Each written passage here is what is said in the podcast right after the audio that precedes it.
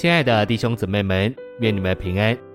从这周开始，我们要一同进入的是第七周的内容。篇题是尼西米对神有时代价值之人的榜样。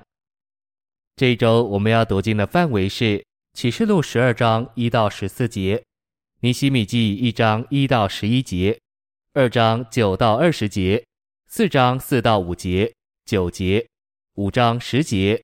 十四到十九节，八章一到十节，十三章十四节，二十九到三十一节。现在，让我们一同来进入信息的纲目。第一大点，神的渴望乃是结束这个时代，并带进国度时代。要成就这事，他必须得着时代的凭借。第一终点，我们都该仰望着并祷告。使我们对神有时代的价值，我们必须自问要做什么以结束这时代，并带进下一个时代——国度时代。这是一个特别的时候，所以需要特别的信徒来做特别的工作。第二重点，凡只能说去而不能说来的人是没有效用的，也就是说，他们对神没有时代的价值。一小点。希伯来书的著者不是要信徒前去，而是要他们前来。这意思是说，住者已经在某一个地方，现在要他的读者也前来进到他所在之处。二小点，我们要前来达到三者：到至圣所，到施恩的宝座，到神自己这里，不要退缩，乃要前来。三小点，神是在施恩的宝座上。施恩的宝座是在至圣所里，著着写希伯来书时是在至圣所里，他呼召希伯来信徒前来进入其中。第三终点，男孩子被提到天上，撒旦被摔到地上，以及天上宣告国度来到了，表明神得着男孩子乃是他最大的时代行动，因为这要结束召会时代，引进国度时代。第四终点。男孩子被提到神的宝座，将是在一千二百六十天之前。一千二百六十天就是三年半，四十二个月的大灾难时期。第五终点，我们活在这时代是最享特权的，我们能为神做得最多。神是光，要使我们看见道路，但内住的基督做我们的力量和能力，要使我们能行走这道路。现今要被神使用。就必须付极大的代价。第二大点，因为召会并没有达到神的目的，神就拣选一般得胜者，他们要达到神的目的，并成功神的要求，这是男孩子的原则。第一终点，宇宙光明的妇人代表神全体的子民之中，创世纪三章十五节里，女人的后裔要扩大，包括得胜的信徒。就是神子民中较刚强的部分，由男孩子所表征。第二重点，复活的基督作为赐生命的灵，乃是女人那变了形象的后裔，分赐到我们里面，在我们里面伤蛇的头，使我们成为女人团体的后裔，得胜的男孩子，执行神对古蛇的审判，并做神时代的凭借，以转移时代，引进神国的实现。第三重点，诗篇二篇八至九节，启示录二章二十六至二十七节，与启示录十二章五节指明，作为神受膏者的主耶稣，召会中的得胜者以及男孩子，要用铁杖辖管万国，因此证明主耶稣得胜者和男孩子乃是一。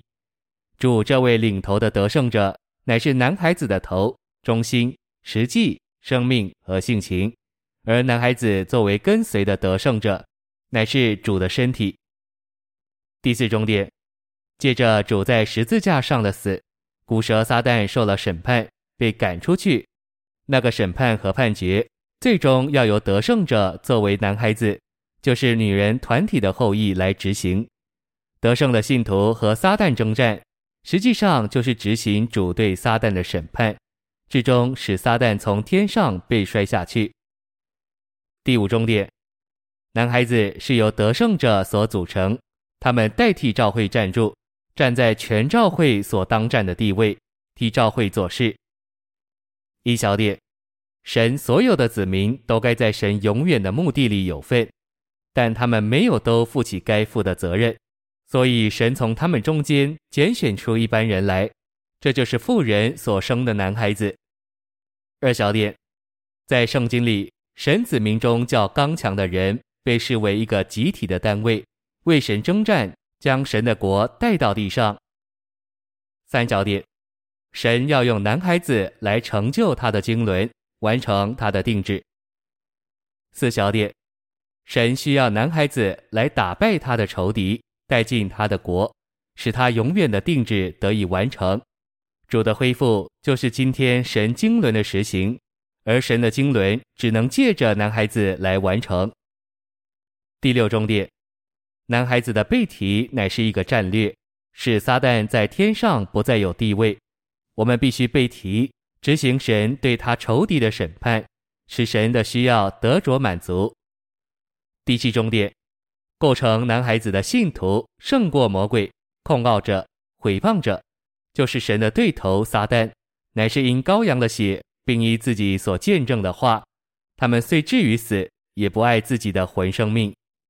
第八重点，男孩子的全人被基督的成分所浸透并浸润。因为他们天天得加强到他们里面的人力，使基督得以把他自己建造到他们心里。